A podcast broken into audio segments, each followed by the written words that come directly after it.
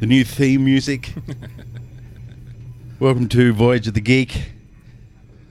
It feels almost regal now. The only thing missing is our super motion graphics animation that we've got teams of experts working on as we speak. Like a board one, as I said before.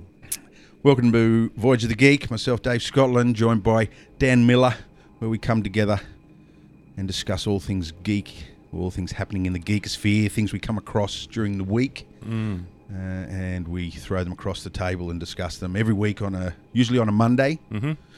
Although Tuesdays are, for the past 2 weeks, it's been Tuesdays. Maybe there's a trend there, I don't know. But usually on a Monday night, 7 p.m. Australian Eastern Standard. The opening theme music. Please explain. Well, we had to get something, so it sounded professional. So we had a bit of a think about it and put together some music the other night, which was good fun. It was great fun. Collaborative effort, diving into some dubstep sample packs and classic sci-fi. Downloaded a bunch of sci-fi movie clips. Yeah, it was good fun. Threw it together in Ableton. Yep, Ableton Live. Using some using your MIDI device. It's Novation, is it Novation? Novation, yeah, controller. Really handy for firing off clips and stuff. Awesome. Live production. I found it really good for jamming, you know, which is what you want to do when you're thinking about putting a song together. You want to jam some riffs, you know, throw some stuff, see what that sounds like over the top of this. Yeah.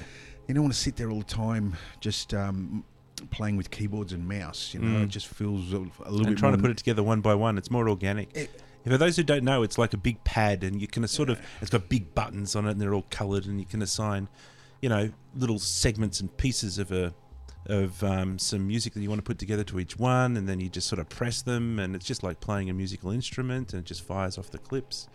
Absolutely. So very very happy and proud now that we have theme music and we've got in the pipe some other things that we're going to throw our hat into the ring for, some voiceover or redubbing of some classic sci-fi stuff we're looking at. Yeah.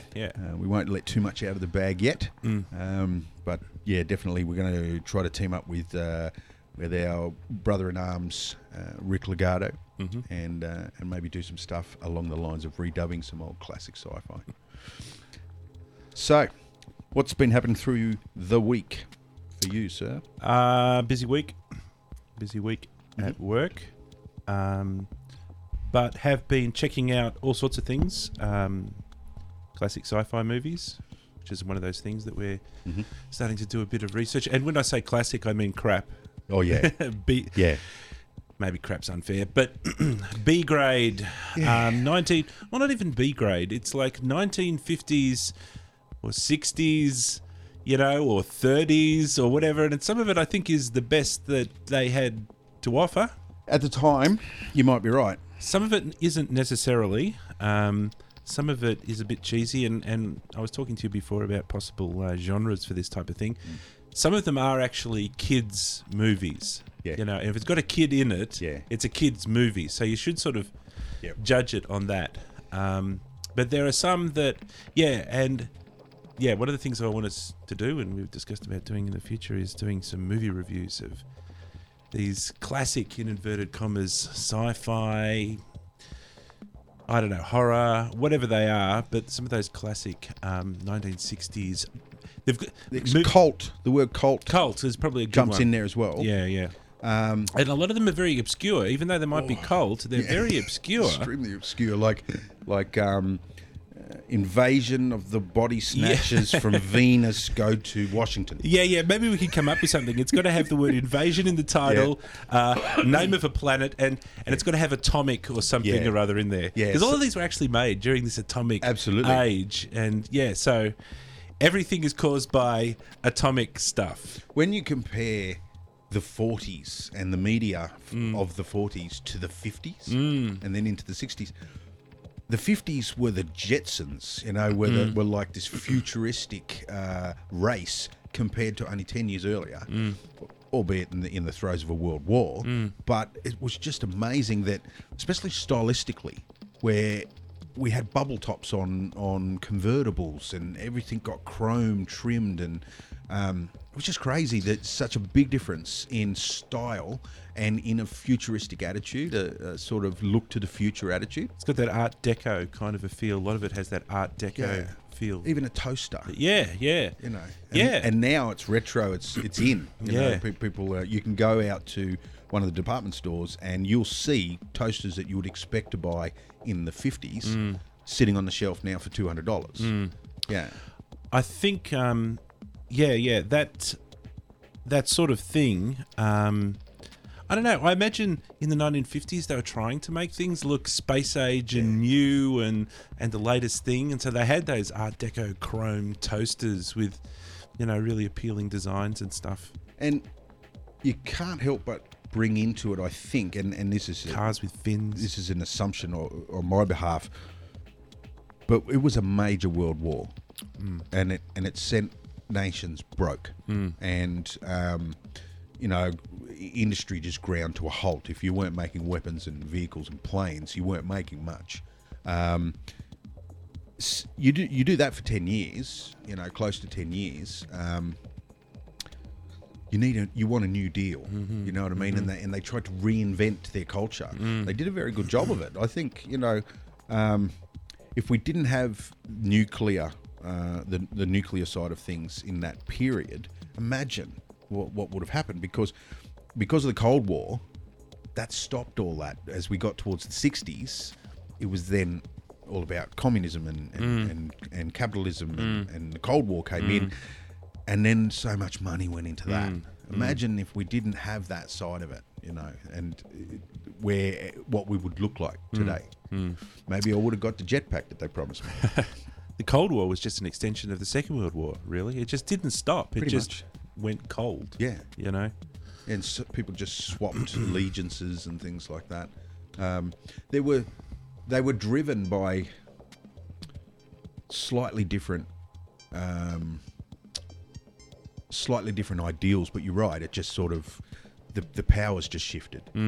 But ultimately it was a big land grab after the Second World War. But I've often thought of what the place would look like because of the 50s. Like, it was just a crazy time. There was some awesome stuff. But yes, the films and what I loved about it is that one culture would make a film and then every other culture would try to make their version of that film. And that went all the way up to the 90s. I don't know whether we still do it now. I think it's because we're such a worldwide media space. You can't really get away with it like you used to. You used to be able to just totally copy a film in another language.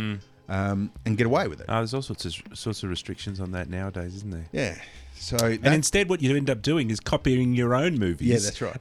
That's right. And defining your own style. Yeah. And, well, I'm saying that in a negative sense. Copy your own movies is you go and reboot something or other and you just bring it out again. And again. Where, I don't know. Godzilla 38. Yeah, if Yugoslavia goes and steals Star Wars and they do their own version, at least it'll be different. Yeah. But what it makes for us here at Voyage of the Geek, it makes for fodder for this redubbing sort of stuff we want to get into, because the world is full of these. They're not even B-grade films because they're the cheap copies of the B-grade films, often in other languages. Therefore, there's sort of cultural differences, but always poorly acted, overreacted and overacted, and weird combinations of monkey suit, fishbowl on head.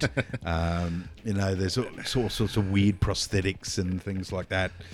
I really want to analyze some of these movies and sort of just check out, are they really that bad? Yeah. You know, check them out from a cinematographic point of view, from a story point of view, from a character, you know, and from a acting point of view. Absolutely. And they might score highly in one section. It might be a good story, but it's just poorly acted, and the sets are made out of cardboard, and you know, all of that. And those things sometimes might get more obvious than the than the actual story itself.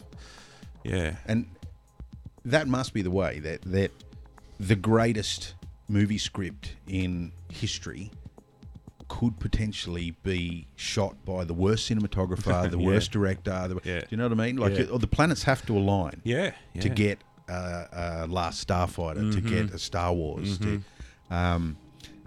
we've seen it not align. You know, you can see it over and over again if you do the research into the behind the movie and how it came to be and things like that. You can often see how those two planets were out, and that's why we got a big steaming turd. And it's interesting. Yeah, I'm looking forward to jumping into that. I've wanted to do it for so many years. We're we had come and do a talk for us today, a guy called Eddie Prickett, who is an animator. Yep.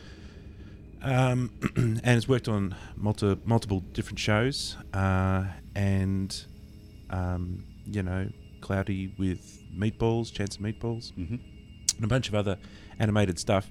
And you know, one of the things that he highlights is that we've thrown up his reel up on the screen here. He's an animator.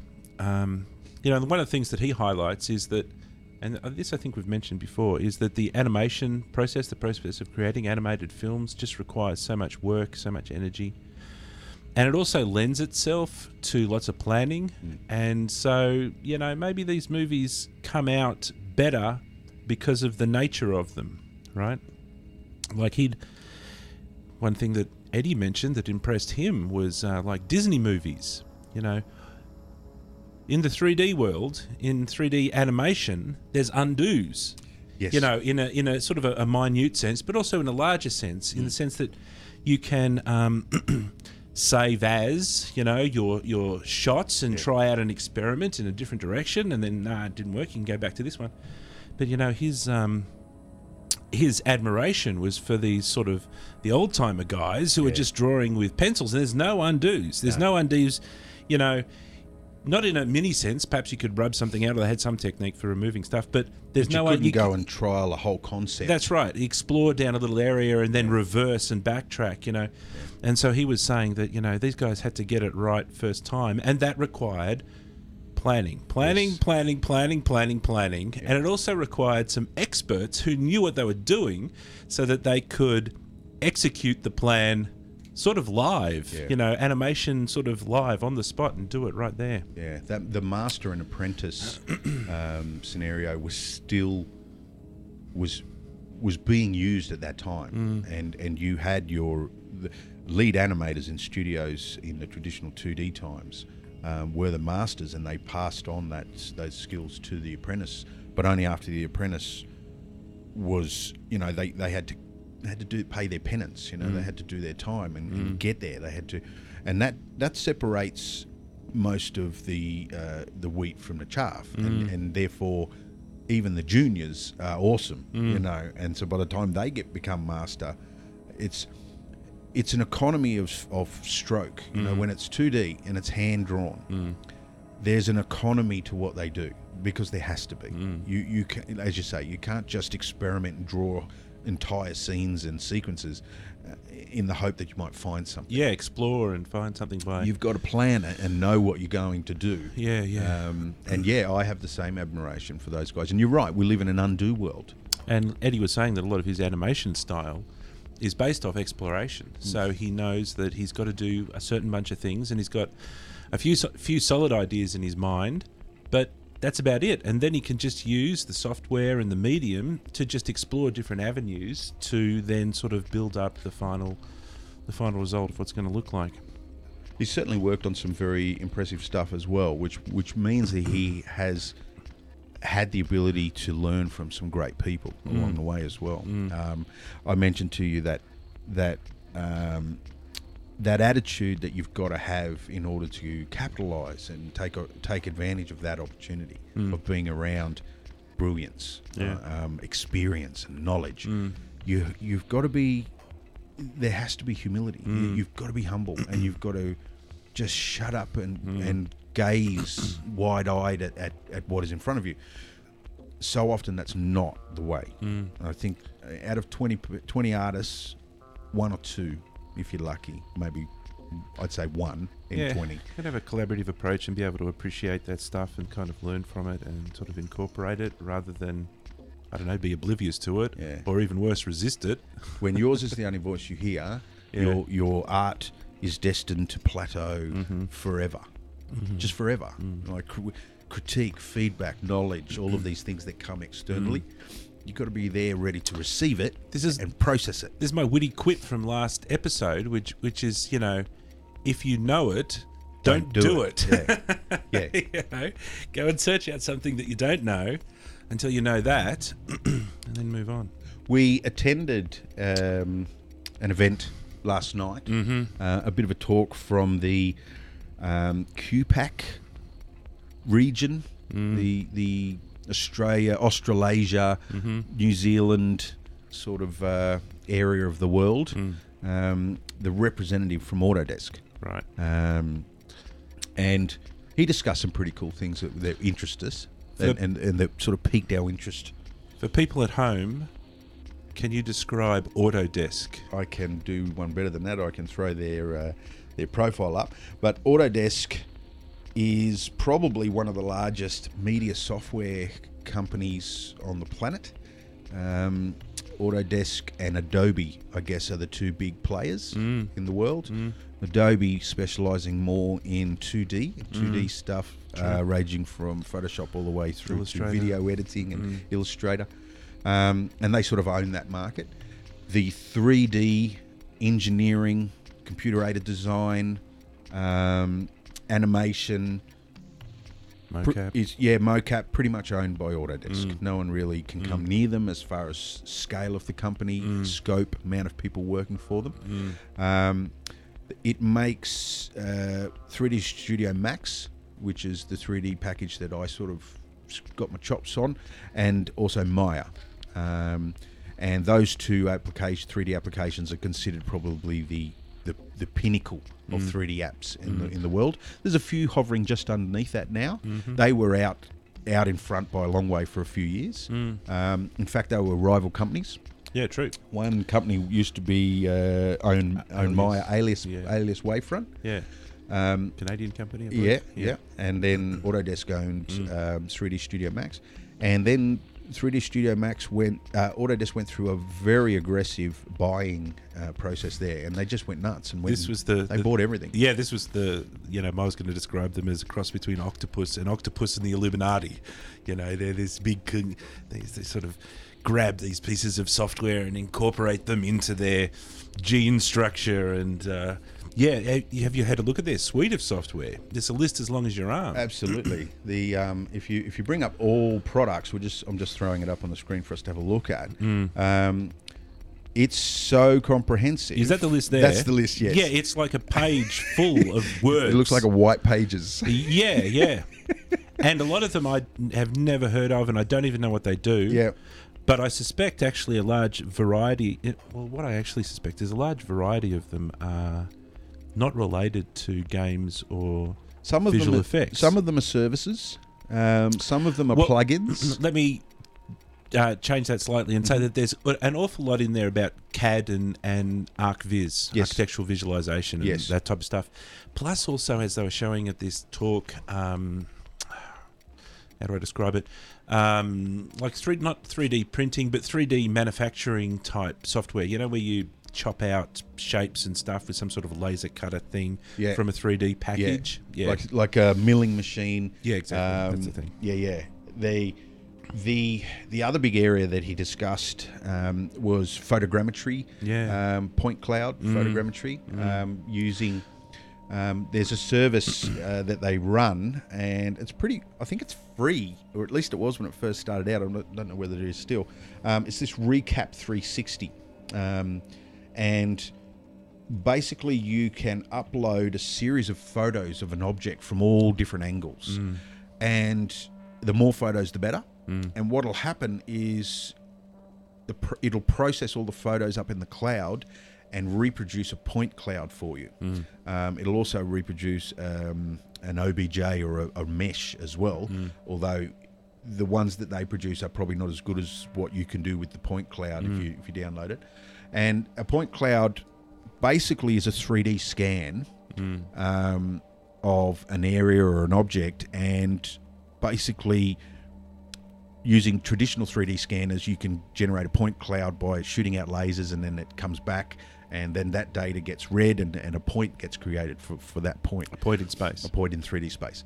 And the more angles that you have, the more accurate your point cloud is. Well, photogrammetry is the same process, but without the scanner. Mm. Instead, it uses triangulation of detail. Mm. And I guess it's similar to what we do when we track the movement of a camera in compositing using parallax algorithms, where details within the shot get read each frame and go through an algorithm so that every detail can only make sense in this algorithm when the camera exists at a certain place. Mm. And that's really critical for visual effects. Mm. We need to know where that camera is in 3D space relative to that object, so we can replicate it and then do all sorts of things like blow it up and split it apart and do all sorts of wonderful things. So photogrammetry is an exciting field. So it's like taking a 3D photo of something, but it's a three-dimensional object ultimately, which spits out the end of the machine. The 3D-ness comes from multiple photos, multiple vantage points, and because perspective and the rules of perspective, provided it's the same lens in all of the photos, the rules of perspective are the same. Mm. And so the algorithms, the math that sits underneath, uses those rules to establish where everything must be for it to exist in each photo. And so Dave was showing us a model that he'd created by having a drone quadcopter fly over a bunch of buildings and stuff, and doing this just taking photos, I imagine, and then I think it might have been just taking film, and then he said 250 photos. Oh, it was photos. I think he probably filmed it at 4K and then extracted out the frames and then pulled out frames. Yeah,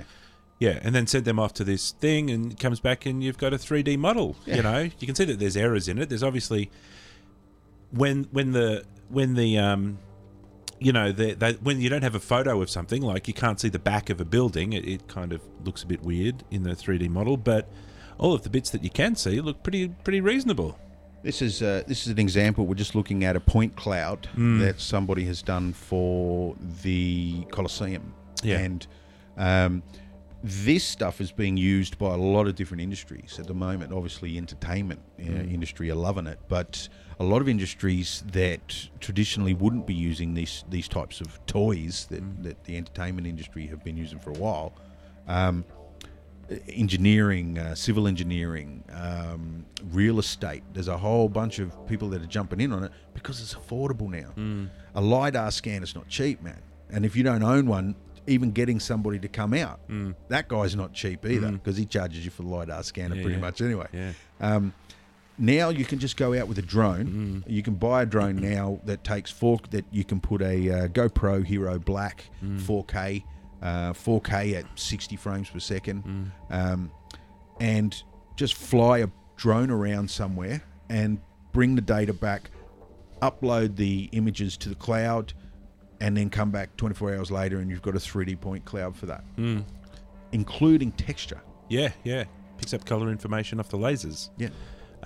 It's this amazing sort of desktop revolution that we're kind of experiencing right at the moment, that as soon as something's invented, you know, it costs a lot of money and it's as big as a garage, but after a while they make it small enough to fit in your pocket and you've got one sitting on your desk that does that. Absolutely. Yeah.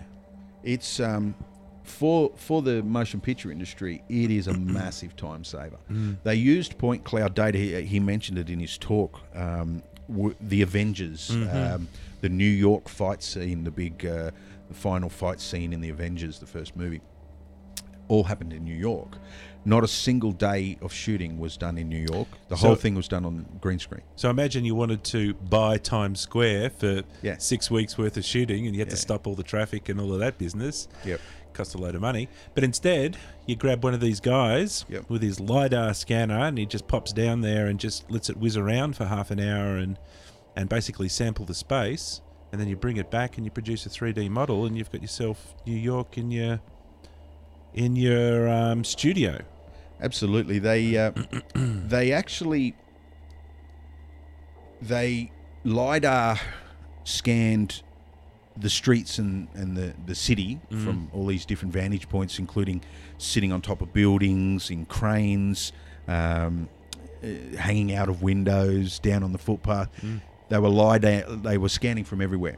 But another cool thing that they did was they sent a couple of guys out to take super high res images for the texturing, and they would literally create a HDR sphere on all of the points of all the buildings and up the street. And they made I can't remember the number, but it was quite a high, and it took these guys 3 or 4 months to create all these super high res, and I mean crazy res. Well, those images not only provided the lighting solution for the geometry that was created based on the point clouds. Point clouds aren't enough to hold realism as geometry. You can run a point cloud through a process and create geometry, but there's a lot of cleanup work at this stage.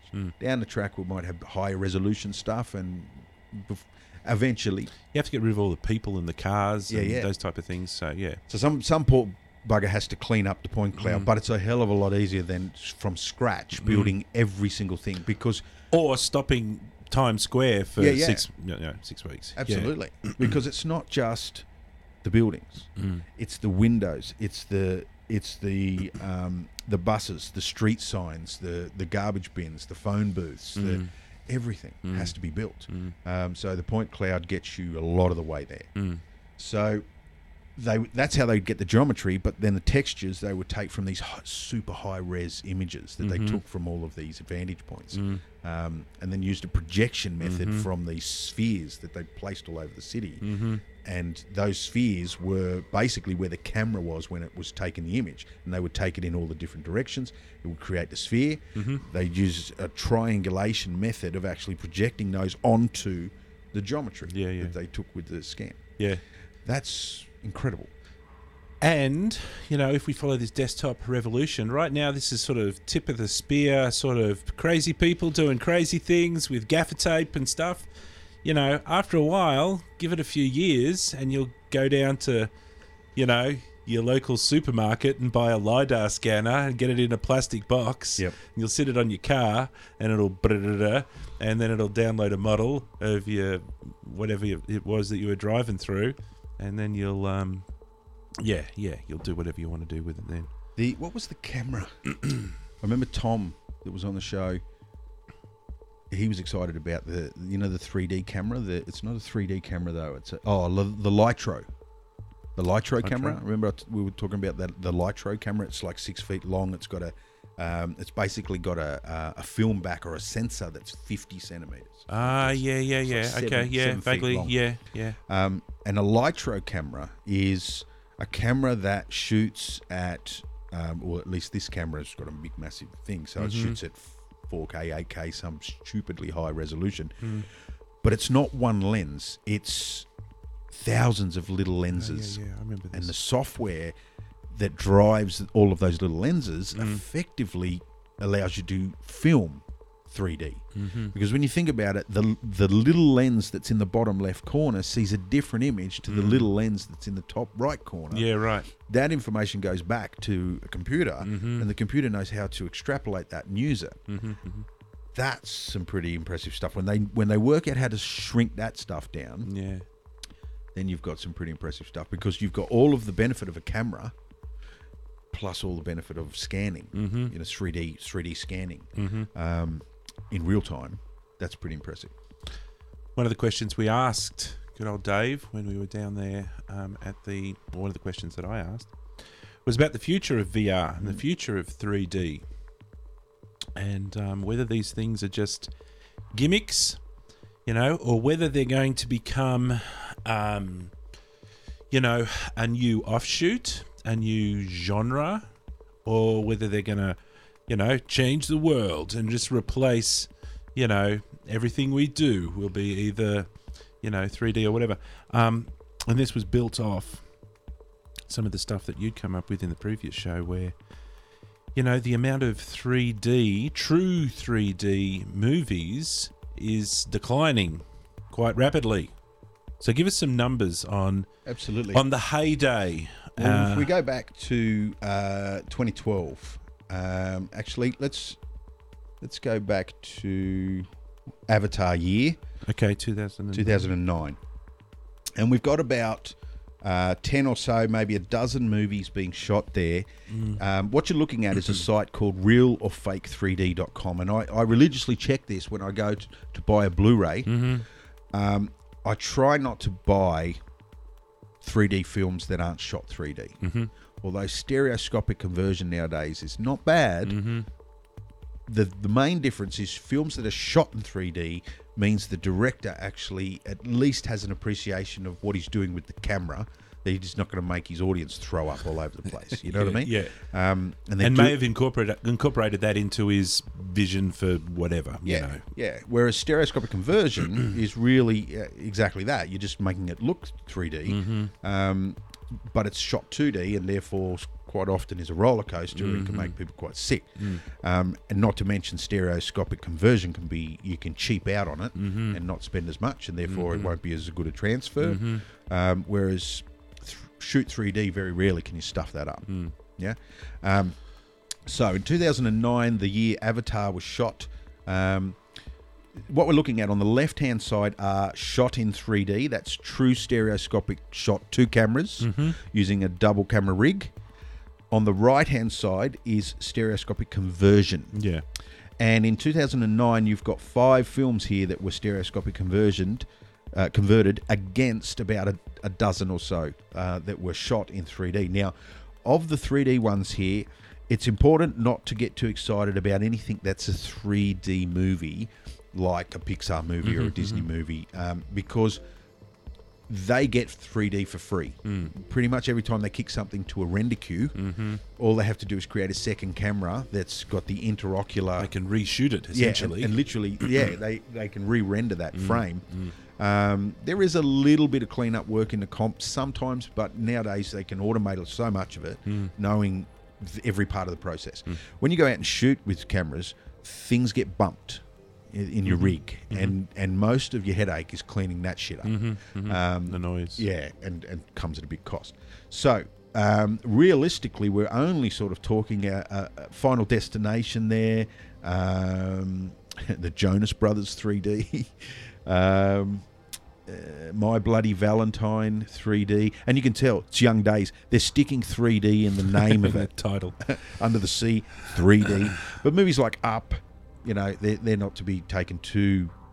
You can take them seriously, but don't get too excited about them, because it's pretty easy to shoot that stuff. And I'll explain more as we move up the list. But really, Avatar's the big game changer here. We'll have a look at the next year. So it's easily doubled. Yes. So Avatar's, 2010 is a double. Avatar kicked it out of the park. Yeah. So everybody wants to go and shoot. And also, the fake 3D has like quintupled. Yes. Right? So there's like as many fake 3Ds as there was real 3Ds in 2009. So in 1 year, you know, it skyrockets. 1 year. And look at these cheeky buggers that are putting 3D next to the name of the 2D converted. Piranha 3D, Hubble 3D. I think the one is sort of, I think that means it's a hybrid. Okay. Hybrid meaning some of the shots were 2D converted, others were actually 3D.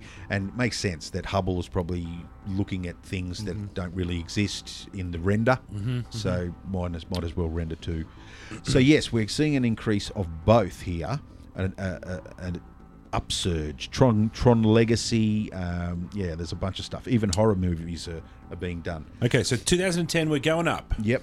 2000 doesn't even fit on the page, 2011. So this is the true 3D. 2011 has now increased again. There's nearly 30 there.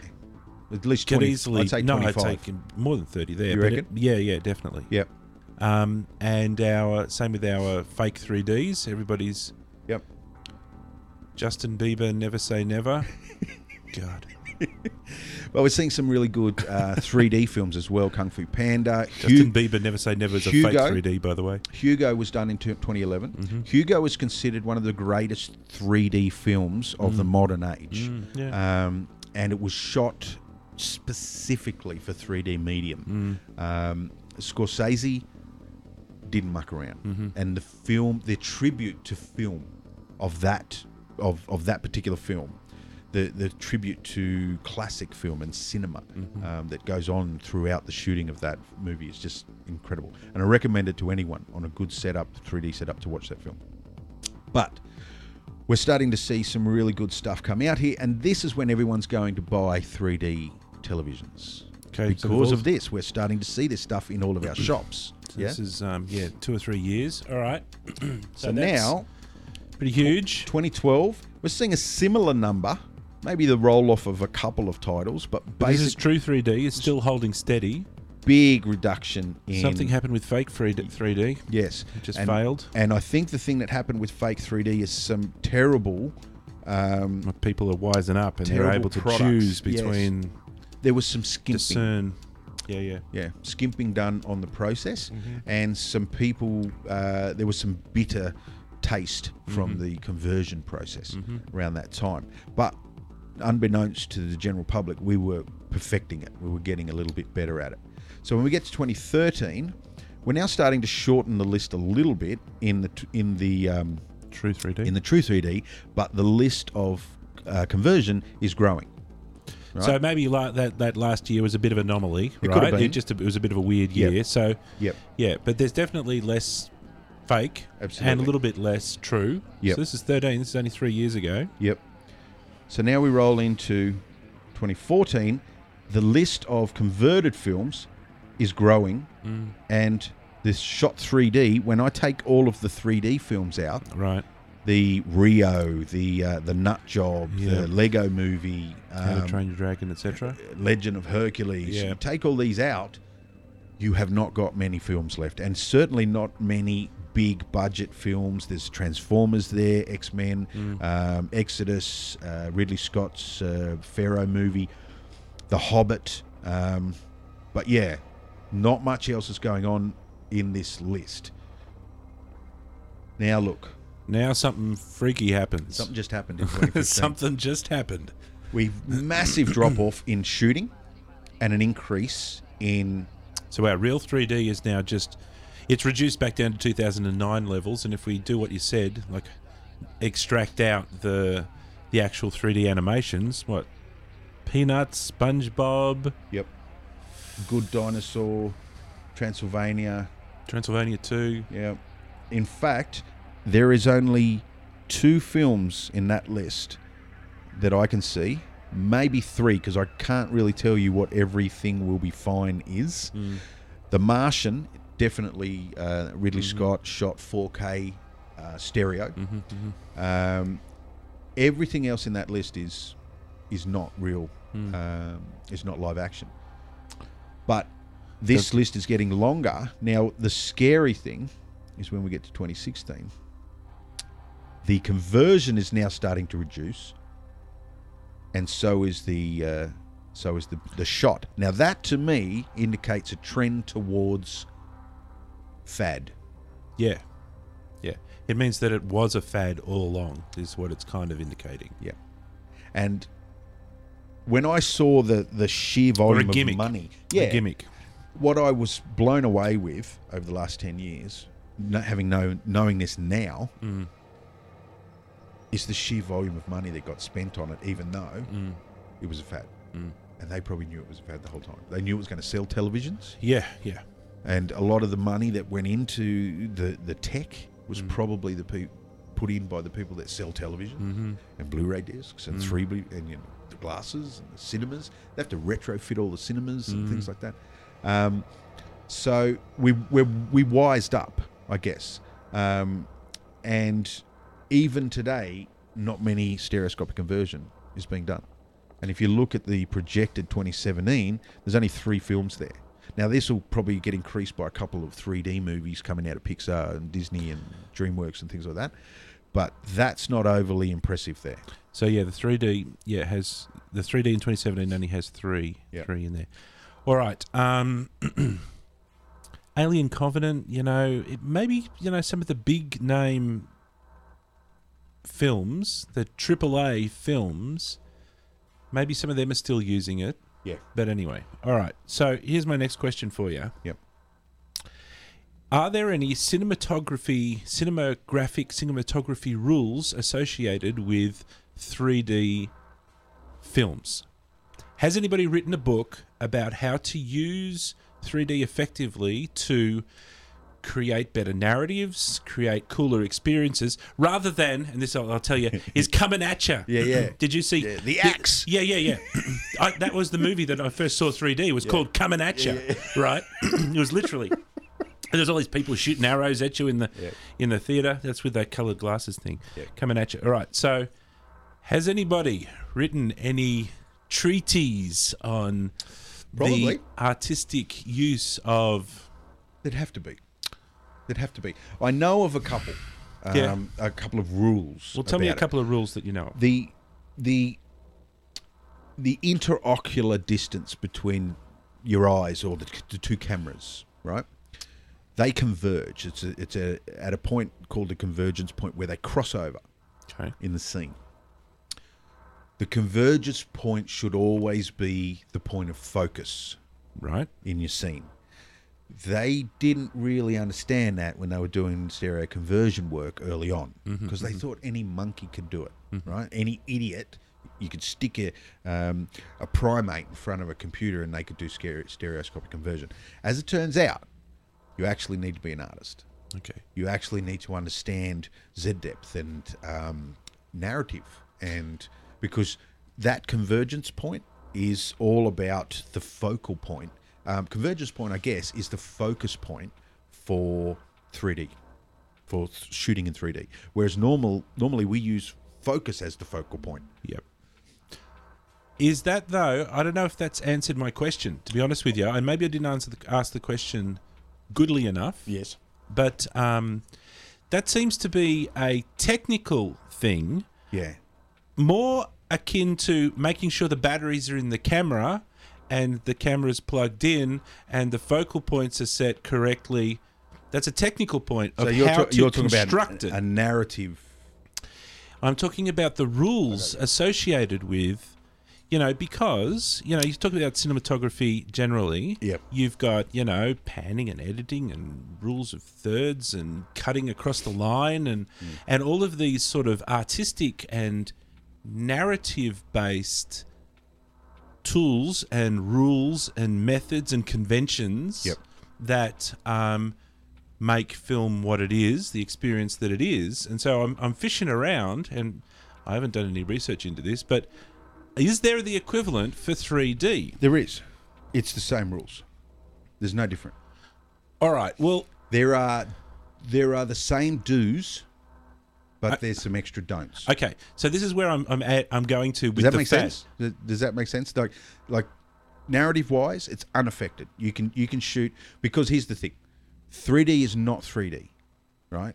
True 3D means I can go like that, and look behind the tree, right. I can't do that with stereoscopic, with normal wear your glasses in a cinema. No, they just got the coming at you happening, right? There's a scientific principle that the slight shift, the interocular shift of the two images gives you the impression that things have... It makes you perceive it as closer or further away. And that it has body. Yeah. Right? And you can move your head a little bit and you think you can... Look around behind it. It's all happening in your brain. Yeah. So it's still 2D. And that's how I can confidently tell you that there is no difference when it comes to narrative shooting, like cinematography, capturing, except for the short list of don'ts. And that is in relation to people throwing up. All right. So you will have to make some decisions sometimes narratively that have a technical reasoning. And that medical reasoning is probably okay. Does that make sense? Yeah. So it's got the same set of rules, except don't do the throw up stuff. Yes. Okay. So I'm going to now offer you a product that you can use for your car. Okay. And it's called a fifth wheel. Yeah. Now what you do is you put on the fifth wheel, and then you ask me, well, what's the difference when you stick on the fifth wheel? There's no difference, really. Yeah. It's just the same. Yeah. Except if you do it wrong, you'll throw up. Yes. Yes. All right. So I suppose what I'm trying to expose is the nature of the fad is that if you don't have some theory, you don't have some artistic angle, some artistic hook to enliven or expose or... Yep. Or create a better experience. You're forgetting about there is a separation between aesthetic and narrative, right? There is crossover, and we use aesthetic things. We use this is the coming at you, right? That's the aesthetic. No, it's not just coming at you. It's the fact that my brain is perceiving form and space, and I'm in that space. Mm. My brain plays tricks with me, and same with everybody else in the audience. Mm-hmm. It's an immersion, right, in the space. Okay. That's different to narrative. Okay, yeah. So there's another aspect. Yeah, so but that's what I was trying to get to is... So therefore, it's that's the part of it that is... If you just look at it as a narrative thing, it's a fad. Yeah. It's a fad.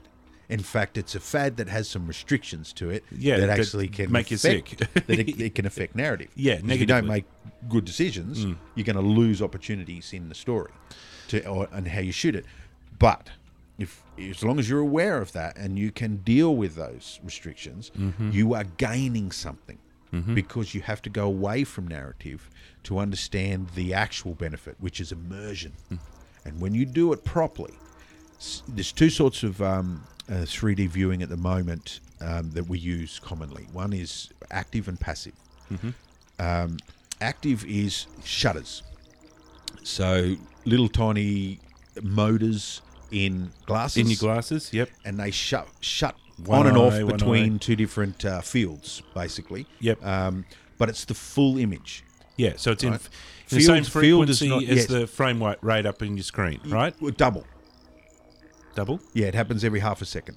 Okay. So if it's 24 frame per second film, it jumps 48 frames, but you don't perceive... It's not shot in 48 frames. Mm-hmm. It's still shot 24 frames. Mm-hmm. But the glasses are actually showing you left eye, right eye every half a second. Okay. Cool. But because they're active, I'm not having to... My glasses aren't forcing me to see every second line as... that eye and every other line as that eye, which means I'm halving the resolution. Active is the superior, right? But unfortunately, a lot of people can't really hack the active glasses. They sort of, their brain explodes and they don't like it. Yeah, yeah. Some people prefer the passive. So if you've got a 1080p image, you're halving that with passive glasses, plus passive, it's a filter. Yep. Basically, it's a filter on the lenses, and so therefore colour is impacted as well. If you get good glasses, good active glasses, I mean, there's expensive glasses, an expensive projector or television that does good 3D reproduction. It is a superior experience to watching the film in 2D. Okay. If you get shit glasses with a shit projector in a shit environment, it is less than half the quality of a 2D and that's the range and that's the problem because most people skimp, most people cheap out, and they look at it and go, it's like I've used the analogy talking about sound before, the similarity with sound. When surround sound field processing came in, it was all about recording sound fields in halls and stadiums and cinemas all over the world, and then putting that information onto chips, DSP chip, digital sound field processing chips. Yamaha led the field, right?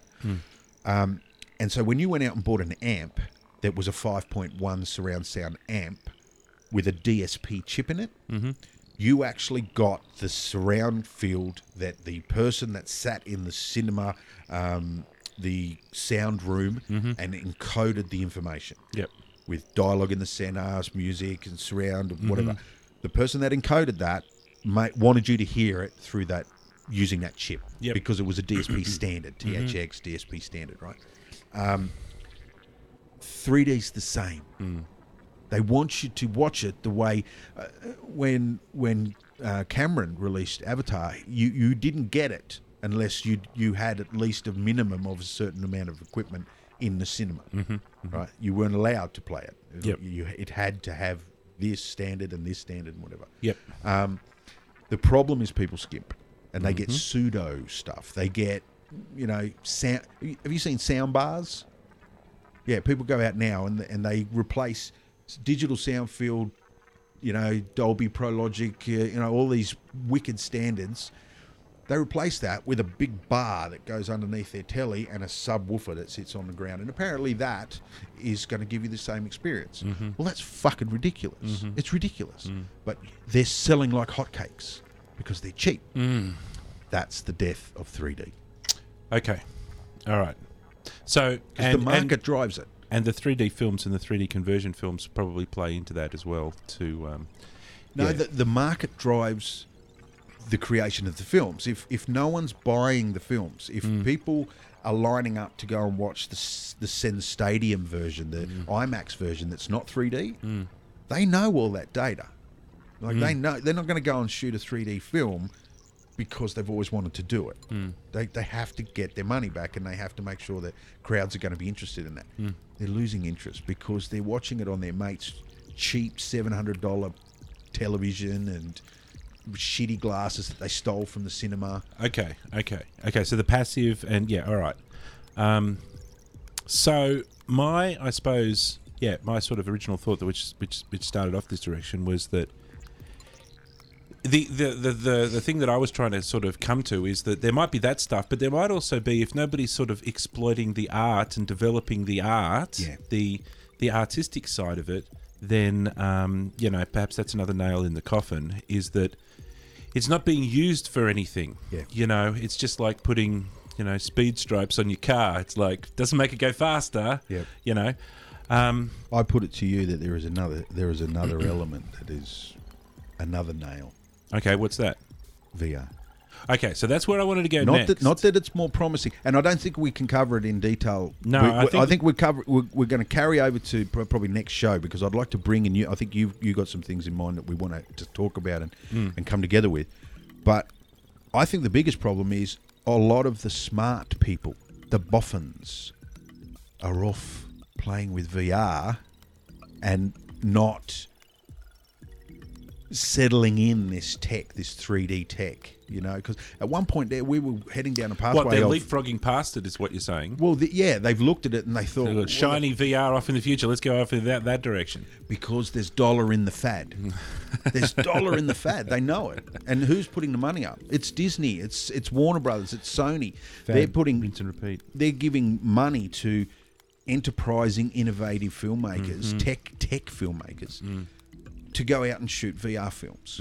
And that's a whole can of worms. We'll talk about that next week, because there's some real narrative issues with that shit. Well, I wanted to introduce some of that, all right, because I've got some kind of opening thoughts on that. And that's where I was kind of going with the, what's the narratological, cinematographical techniques for 3D?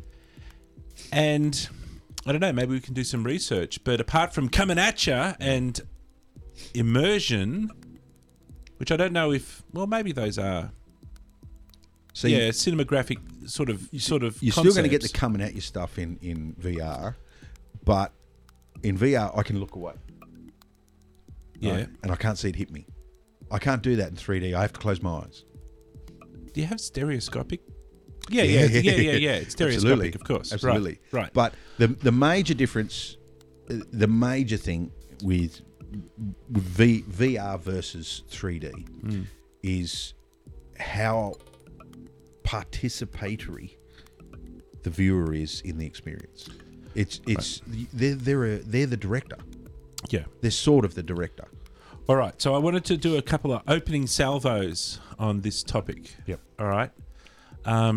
I actually wanted to start with the past.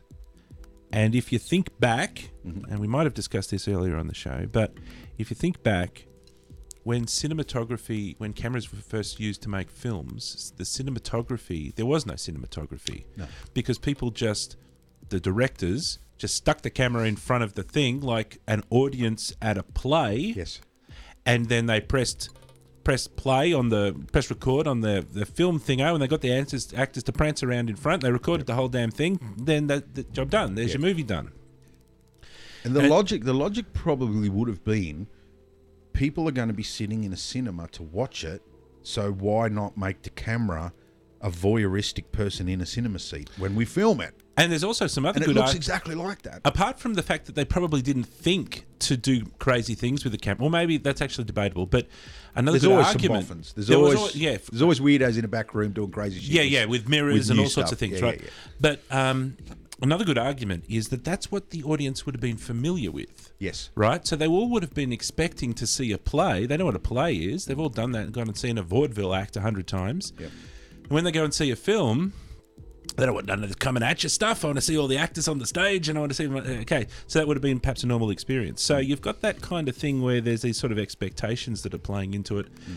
Plus, there's got to be a bit of a development of creativity when eventually somebody decides, hey, hang on a minute, I can stick this camera in somebody's face. Close up. And imagine sitting in a cinema in 1910 or whenever. Yeah.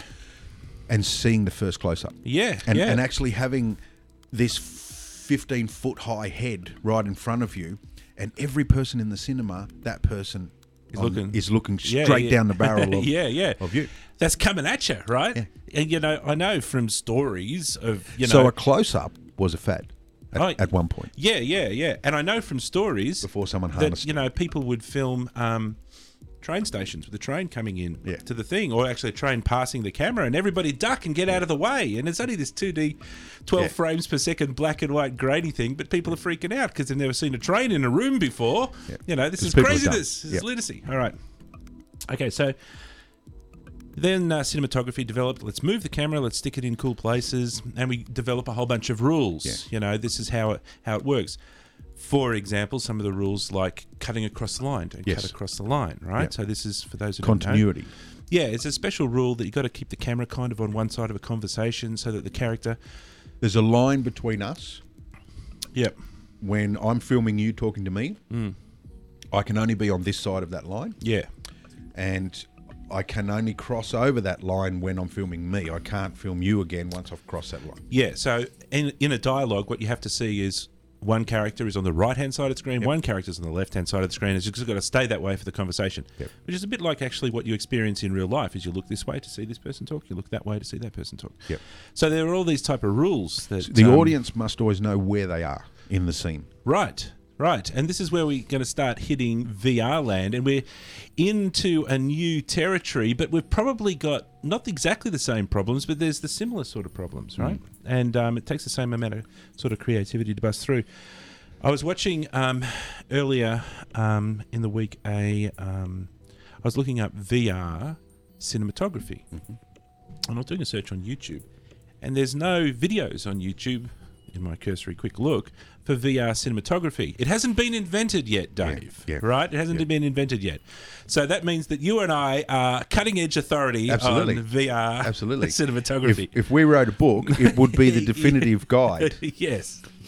And so when I say there wasn't, there's one. So, and it was actually just posted just the other day, just today or just yesterday. Some guy... has posted The Philosophy of VR Cinematography. Nice.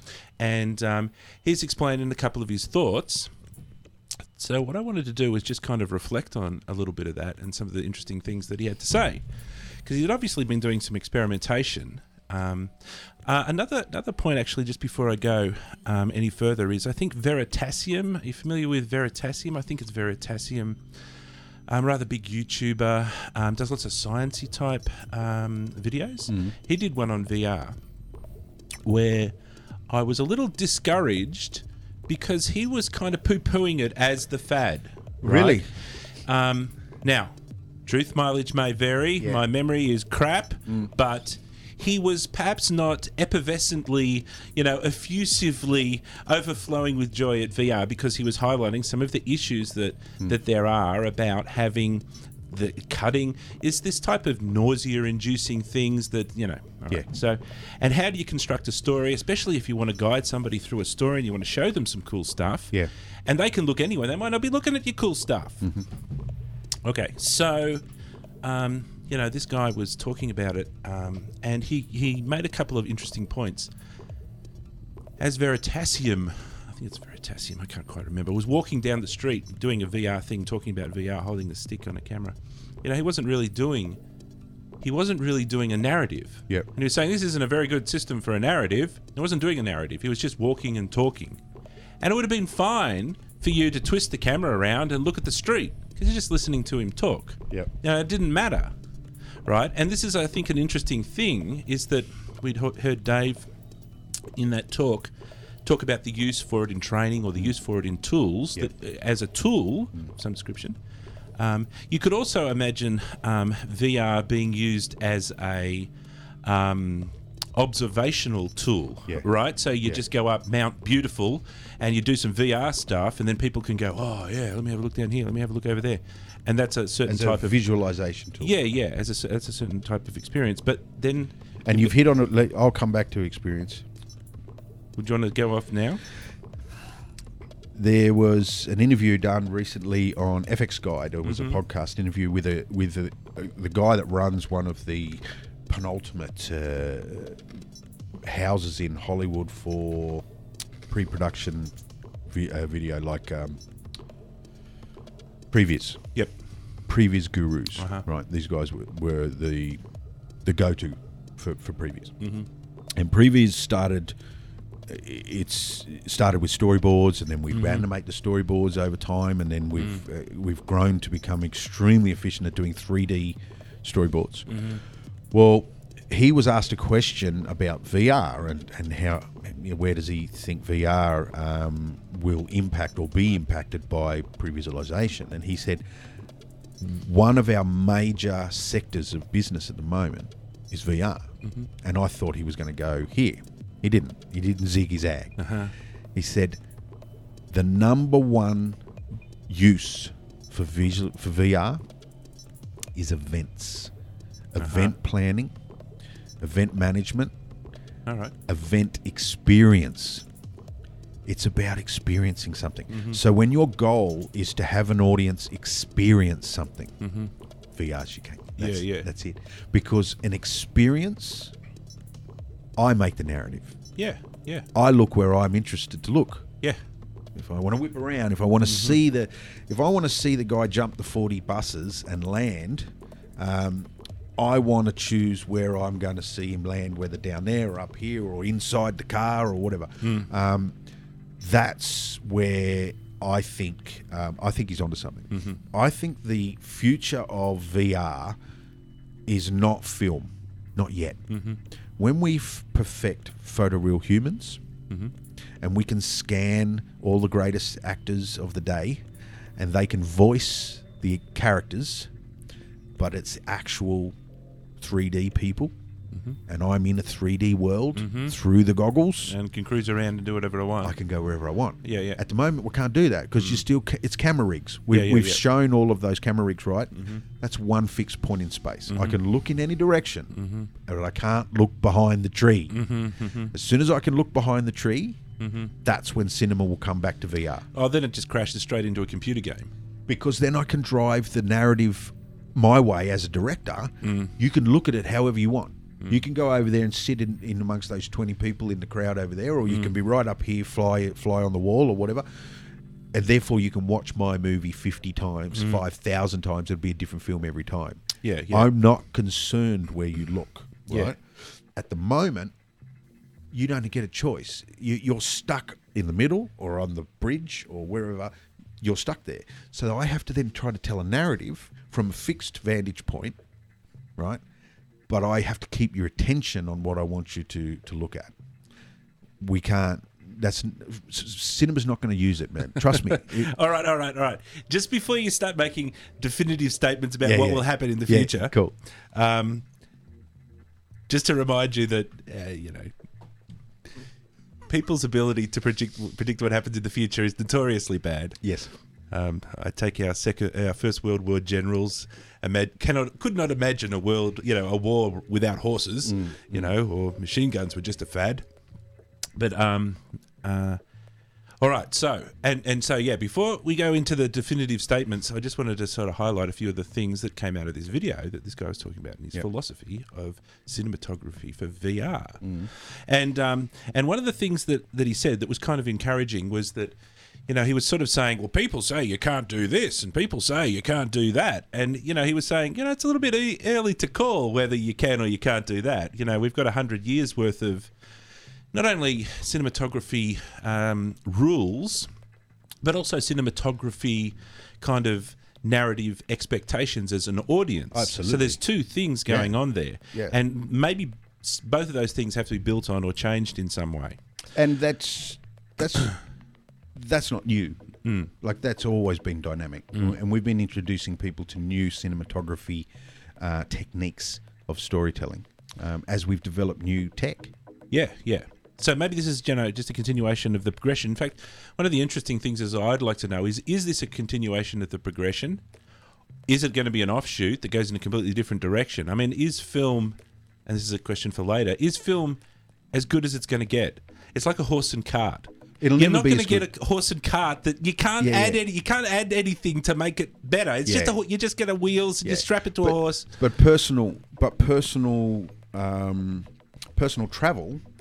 It depends on how you define what you're actually looking at. But if you change personal, like personal transport method, right? Getting from A to B is a dynamic thing that consistently evolves, right? Yes, but so do the rules. But you end up in a car, and a car's different from a horse and cart. Mm. So that's what I'm saying is that the horse and cart still exists, but it's as good as it's going to get. And if you make it something else, like say, we'll remove the horse and put an engine in, it's not a horse and cart anymore. Yeah. So that's what I'm saying with the film. Maybe we've hit the sort of pinnacle, and the only way is to bud off and go into a completely different direction because film ain't getting any better. Yeah. It's all been worked out. It's done, you know. Yeah. Not that you should stop doing it or that it's a bad medium or whatever. Just like horse and carts, they're still around and they're still useful. Narrative film is not getting any better. Film is getting better. Like, if you've seen a 4K film? Yeah. The tech can get better. That shit is surreal, man. It's like you're in the room. Like, it's crystal clear. Mm. But narrative cinema, and that's telling a story. That's kind of what I'm trying to window. Yeah, yes, that's what I'm trying to pinpoint. Yes. Yeah. All right. So because 4K doesn't change that. No, it doesn't. No, that's right. So what this guy is basically saying, and he's got a couple of interesting points. Apart from the interesting point of don't be a naysayer too early, just give it a chance. Just hold your horses for a sec. His other interesting point is that just because you have a 3D screen that can go all around the viewer, mm-hmm. that doesn't mean your story has to take place in places where people can't see. Mm. You can use that as a part of the narrative to tell the story, but he says that is not what you should be doing, right? It's like if you had a normal film and all of the cameras were off shot talking, it's like, why would you do that? Yeah. In some circumstances it might be useful, but that's not really what you're supposed to do with it. Yeah. The next thing that he says is that even though you've got 360 degrees, you can point in any random bloody direction you want, point your head, he says, no. There should always be a front. I was about to say, people don't stand up in a cinema. Yes. There's a chair. Exactly. And you're not going to watch a film. That's right. You're going to get a sore neck. That's right. Aren't you? That's right. And he says, this is his other good point. I hadn't even considered that. This is his other good point, is that people will be watching it sitting in chairs. Yeah. Right? And therefore, the stuff... Oops. He is the expert. Yes, he is. That's right. He's the cutting-edge expert. Therefore, people will not actually be able to really look around behind them, and so that's out of the picture, like in more senses than one, right? So you know, he says that you should still always, it's still a screen, like a normal screen, and it's got a front. Yeah. In fact, what he says is a center. Yeah. It's got a center. So when you're planning your shots and you're doing your storyboards and all of that stuff, you've got to consider that center as a place of reference that has importance in it. Yeah. Now, his next point, and this was probably we can take a little piece of wisdom from Eddie Prickett, who we were talking about earlier on today. And he was saying that he's directing the audience's eye with his animation, right? So you got two characters talking. If both of the characters are waving their arms around and yelling and screaming, you don't know which character to look at, and you can't focus on either one, and then you lose concentration, and you don't know what's going on. And really, that is analogous to the supposed problem of VR. Yeah. Is that people? Okay, this is what people are concerned about. We can't cut. Well, what Eddie then does, and this is what animators do generally. You know, if they have one character talk at one time and the other character talk at the other time, and when one character's finished talking, they often have a movement that directs your eye across diagonal lines, and you naturally look down their arm, and then suddenly the other character starts talking. Yeah. And it's all planned and it's organised. There's a hidden language there of lead lines and perspective tricks and things like that that you can pull with poses. So this is where it comes to the you can't cut with VR. Yeah. So again, this guy is like, no, just hold your horses. Just ease down with you can't do stuff. Yeah. And what he's saying is, imagine you have the front, your VR front, and your action is going to be located in this spot. And so people's eyes will be on that spot. You know, and then when you do a cut or a change, you have to be wary that that's where people's eyes are most likely to currently be. Yep. And if you just replace that with more images that are important, people will follow along. But if you replace the important images off to the side, then people will get lost and they won't be able to follow what's going on. Yeah. So, he's on the right track. Yeah, and so he's made a little short film where he's kind of exploring these ideas, and he's got a couple of other cool rules where he's sort of dividing the world up into zones of importance, and there's these sort of side panels, the peripheral. The other cool thing that he mentioned as well was defining a few terms, which I think is also another important thing that has to happen for us to talk intelligently about this stuff. And one of them, the terms that he used. It was a POV camera. So that is you don't have to always do this, but imagine you had a movie that was solely POV. Mm-hmm. So it's like a first-person computer game, right? So the character, the camera's strapped to somebody's head, and the character walks down the thing, and you can look left or you can look... Okay. And then the next one was he had static omni, which is the camera is just an invisible person just stuck somewhere.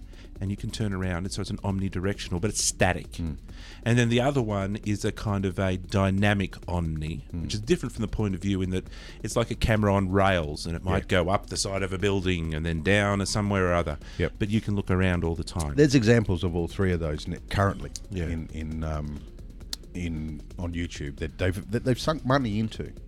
The Help is the one that I showed you with the monster thing down in the tram and kind of bursts up. That's what was the last one? Dynamic Omni. That's that one. Where you're sort of being led around by people escaping in front of you. Come with us, come with us, and you're sort of moving around with them.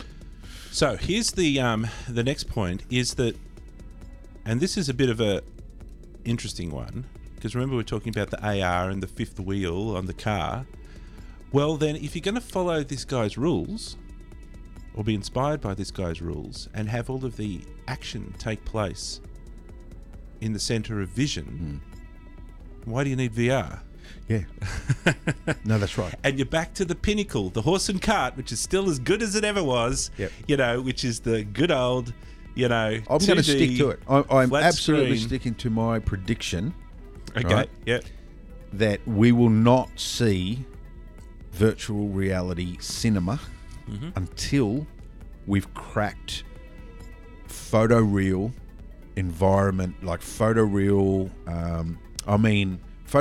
game with a narrative worked into it, right? So picture any normal film happens somewhere, location, kitchen, oval, tunnel, whatever. That's all 3D. The characters are 3D. Everything is 3D, but it's photoreal 3D, right? And then I am experiencing that film from within. The whole story takes place kind of in a parallel rather than a sequential narrative. It's a parallel. It's so still sequential in time, like it's linear. There's still time, but there's a bunch of things going on potentially simultaneously, and you cannot be in all places at once. Yes, that's right. And therefore, you must experience the thing multiple times and do some work and piece together the whodunit. Absolutely, right. And I think when we have the ability to look behind the tree, right. Then cinema, I think, will take on. Until then, VR will be used as a tool for visualization. So showing you places and things you can't see with the naked eye because of its location, that volcano, space, deep ocean, wherever it might be, inside a heart, whatever. So visualization, experiences like events, like I'd love to go to Comic-Con without having to go to Comic-Con. Just the ability to walk through, just like Google Earth allows me to walk up a street. I believe they had that at one of the last SIGGRAPHs where they had little robots going around and people you can talk to. And there's some dude on the internet on the robot and he's weird driving it around the SIGGRAPH. You only need these little sort of cameras dangling all around an event, as long as they're down low enough. And you can jump between them and just jump like Street View. No different. That's where I think, and as a tool for production, like the ability to previs, to mock up, to even shoot on screen, like to actually be a cinematographer in the virtual space. There's a bunch of tools and things like that can be used. Military strategy, training for military, for police, for those sorts of things. Anywhere where someone's in harm's way, definitely you want to be able to go train people where they're not in harm's way, you know. And VR is a great way to do that. So I think that's where we're stuck until tech and supercomputing, you know, quantum computing from last week, will come into it. When we start to go down a path of being able to process at an incredible rate, then having a CG photorealistic environment is no biggie. You know, we're already doing it now. When you walk around some of these games, it's pretty incredible, right? The uncanny valley is the only thing kicking us in the guts. So then I think cinema will take on, you know, because it's a big jump, man. Like how much do you reckon you're going to pay when you go to the cinema to watch a VR film? Well, you have to have the headgear stuck on your head. For 300 people. Yeah. How much is that going to cost? Yeah, too much. It's crazy. It's not going to happen. You know what they're going to have to do? They're going to have a LiDAR in the cinema with freaking laser beams. Yeah. And they shoot the movie straight in your eyeballs. Yeah. Just zap it in. One in each eyeball so they get the stereo. You won't have to go anywhere. You'll do that from your mobile. You got to see this thing. Cool, man. Yeah, and I think we'll carry this over to next week because there's some toys we'll have a look at too. Let's look at the tech. We'll look at some kit. Yeah, exactly. So that's probably it for us today. We went a little deeper into the rabbit hole for VR than was planned, but it was all good stuff, and that's going to be our starting point for touching base with it again, maybe next week. Yeah. So if people want to start checking out tech, I suppose that is where the conversation might go. As well as trying to follow the best thinking, the cutting edge thinking on what it all means and how to use it and what it's best for. Absolutely. That's probably the next direction I'm going to be thinking in. So I think we can sign off. The best way I know how to sign off at the moment is to use our brand new theme track, which is still a work in progress. We might even try to put some sort of mention of Voyage of the Geek in at the end there. Maybe whisper in the background and say Voyage of the Geek, something like that. So any parting words before I kick it to our audio extravaganza? No, just remember to save often. Beautiful.